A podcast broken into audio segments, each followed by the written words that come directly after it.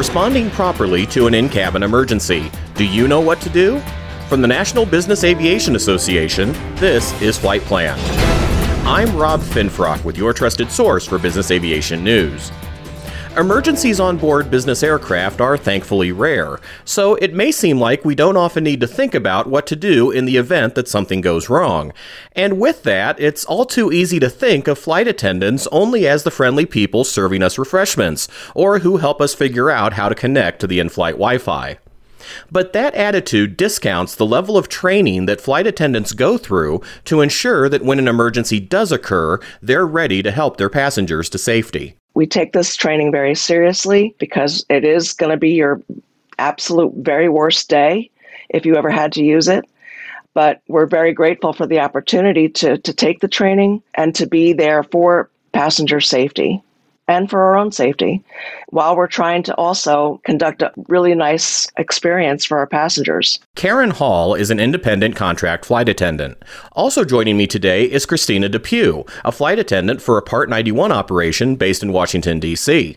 Whether you're a contractor or full-time, the flight attendants are there for safety, and they are trained for that, and that it is a, a big deal in our minds as the flight attendant and dealing with the passengers that were there, and we know what to do and we know how to handle stressful situations. Sometimes I think it gets overlooked that we are there for safety. Karen, both you and Christina regularly undergo training to ensure that you're prepared to respond correctly during an emergency. Is that training different for those flying for Part ninety-one operations versus Part one thirty-five? Part one thirty-five operations typically have their own in-house training requirements for things that are not necessarily classified as emergency procedures.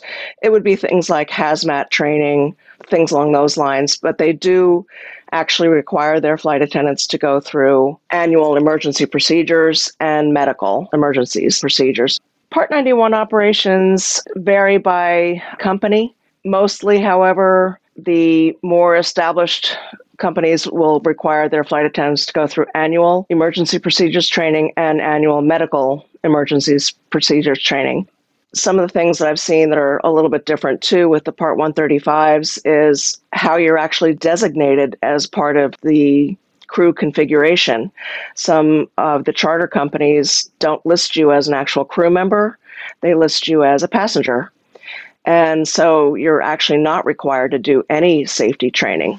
I'd imagine that places even more emphasis on supplemental training. What kinds of additional training are available, Karen? Oh, there's a lot of different things, particularly if you are involved in a flight department that does a lot of international travel, so that you're very well versed in some of the different countries and cultures protocols. That's always a very big asset to have that kind of education. Any kind of food safety courses, that's really highly sought after and is very important because we are the food safety managers on board our aircraft. So those are the three things that come to mind: the food safety, culinary training, and then protocol training. What supplemental training do you recommend, Christina? Well, it depends on the flight department, because I know some flight departments don't require that you have MedAire, even though they have MedAire equipment on their aircraft. So that would be one of the class I would take, would be a MedAire class or a Tempest. Some aircraft have Tempest now, some don't, because most of the additional safety training is based off your flight department. So that's another class that's additional to your annual flight safety or any emergency training throughout the year that you're required. More with my guests in just a moment. But first, this word from N B A A. N B A A Flight Plan listeners, are you ready for the convention? It's back, it's nearly sold out, and it's going to be a game-changing event. Join us by visiting N B A A dot org slash twenty twenty-one.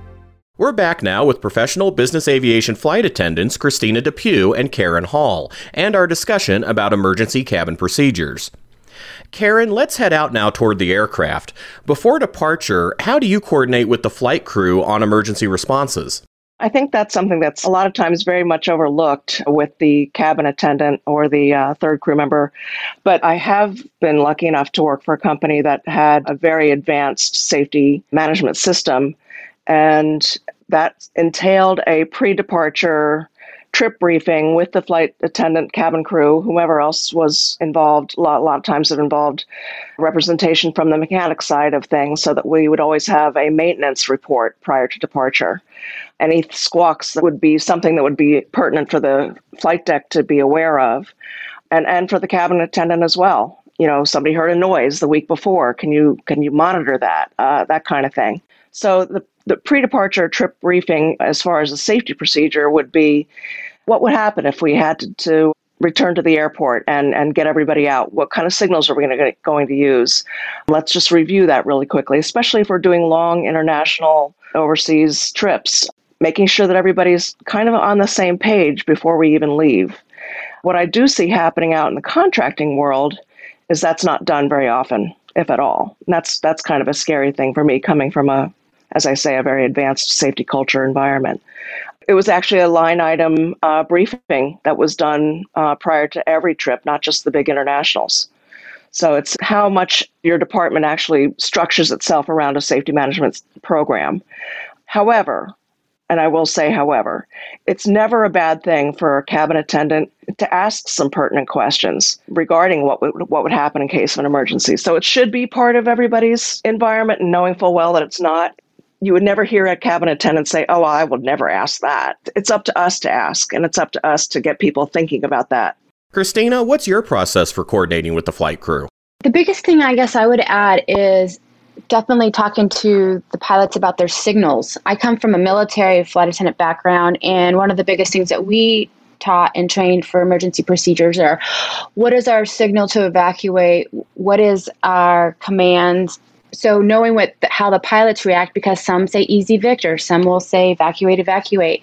And knowing what they are is something that every cabin attendant or flight attendant should know, because when I came out into the civilian sector as a flight attendant, easy victor to me sounds off, or E V, and I didn't get used to it. So I was like, can we say evacuate? And then they would, okay, we can say that. So it just depends, and just having that open dialogue with your pilots, your maintenance, and knowing that you can have an open conversation with them without them. Why are you asking these questions? Well, I'm there for safety. I'm in the back of the aircraft. So that's the biggest thing I would say, is making sure you know the signals for an evacuation or for an emergency procedure. Along similar lines, Christina, what are some tips you have to share when it comes time to give a pre-flight briefing to your passengers? I do individual briefings, especially if I have new passengers on my manifest that I haven't flown with. Then I'll go up there and ask them, have you been on this aircraft before? Do you know the safety procedures? Do you know where this is? And kind of give them a one-on-one, because one of the biggest things I've noticed is, you're right, people don't pay attention. But if you come up to them and just kind of ask a couple questions, like I have in a conversation versus over the loudspeaker, when it's a small aircraft, that they'll pay attention to you because you're right there. So you can give them just a short, hey, this is um, the main entrance door. I'm your flight attendant. This is emergency exit, the baggage compartment, if we need to use it, stuff like that. And let them know that my pilots will put the seatbelt sign on, and they also notify me when we're going to have turbulence. Because sometimes they'll put the screen on that says, please buckle your safety belt, and people still won't. So I kind of go in and will be like, you know, the pilot said we're about to hit some um, turbulence. They've been getting reports to go ahead and buckle up. So I do more of the one-on-one emergency briefings than I do with having it play over our loudspeakers. They pay more attention when you're talking to them directly and you're out down at their level. Karen, how do you recommend structuring pre-flight briefings? Yes, I think the individual one-on-one approach is probably going to command the, the most amount of attention that, that is paid. Another thing I would maybe add to that, especially with a new passenger, is to hand them the safety briefing card. They all know what to do with them. They know they should be read. But if you're kind of standing there and explaining things and you hand them the card, they do tend to open it up actually and take a glance here and there. Now, whether they've committed anything to memory because they've seen and done this a million times, probably not, but at least you know you've done your due diligence. That sounds like a very subtle but effective way to make passengers at least acknowledge the safety card. And on the subject of training your passengers a little bit, are there training options available for frequent passengers so they can learn to be better prepared for potential emergency conditions? Absolutely. There's a training program that is conducted by one of the major companies that actually has a motion-activated simulator that they can bring to your facility to conduct uh, the emergency procedures drills that, and use window exits, for instance, and main cabin door exits that are very similar to your own aircraft. And they can simulate things like having a smoke-filled environment. And how would you find that exit? What would you do if the flight attendant or cabin attendant wasn't able to communicate with you? If, for instance, if he or she is in, injured, and how would you get out? How would you do that? So those programs are extremely effective. I was lucky enough to be able to conduct one of those drills with my former executives a number of years ago, and everybody raved about the program. It included a little bit of classroom time and then actual in the simulator, going through the windows, going through the doors, filling the cabin with smoke type drills. And it was very, very effective and very well received. I went through an in-cabin emergency demonstration like you describe a couple years ago during N B A A base. And it was a shockingly realistic experience, to the point I felt my heart rate increasing, even as I was telling myself it was just a simulation. Christina, I can definitely see how such an experience would help inform a passenger's response during an actual emergency event. I've been very lucky. My passengers have attended the MedAire and the Tempest training with their flight department, and we've also done one-on-one training inside our aircraft. So our passengers are very intuitive of the safety precautions and how to do things if I'm not available or something's happened to me or the pilots. So I'm very lucky with that aspect. But it is important to have passengers know how to use the doors, how to pull out a fire extinguisher, you know, where they're located, what to do. And medical emergency, where the first aid kit is, where we keep the Tempest, how to use it. Because sometimes the pilots may be busy doing something else. The flight attendant could be incapacitated. So it behooves any flight department to advocate for additional training for their passengers. Indeed. So if a flight operation manager or a flight attendant is listening to this podcast and thinking about ways to improve their operations emergency response plan, what steps would you recommend for them to help develop these effective emergency cabin procedures? Well, I would suggest a couple of things. One would be to do their annual training with your flight attendant and flight crew together. It's not as easy as you it sounds, but every other year, getting the flight department to realign their training and spend time in a smoke-filled cabin, using the windows, who's doing what, and having that stress that a training environment could give you is one of the pinnacle things I think it should be in all flight departments, actually. And then the second one I would suggest is going through your own airplane on a regular basis, pulling out the life rafts, pulling off the fire extinguisher off the brackets, because you don't want to touch it the first time during an emergency. You want to know how to pull it out, what kind of sticks it'll have, you know, on any piece of equipment.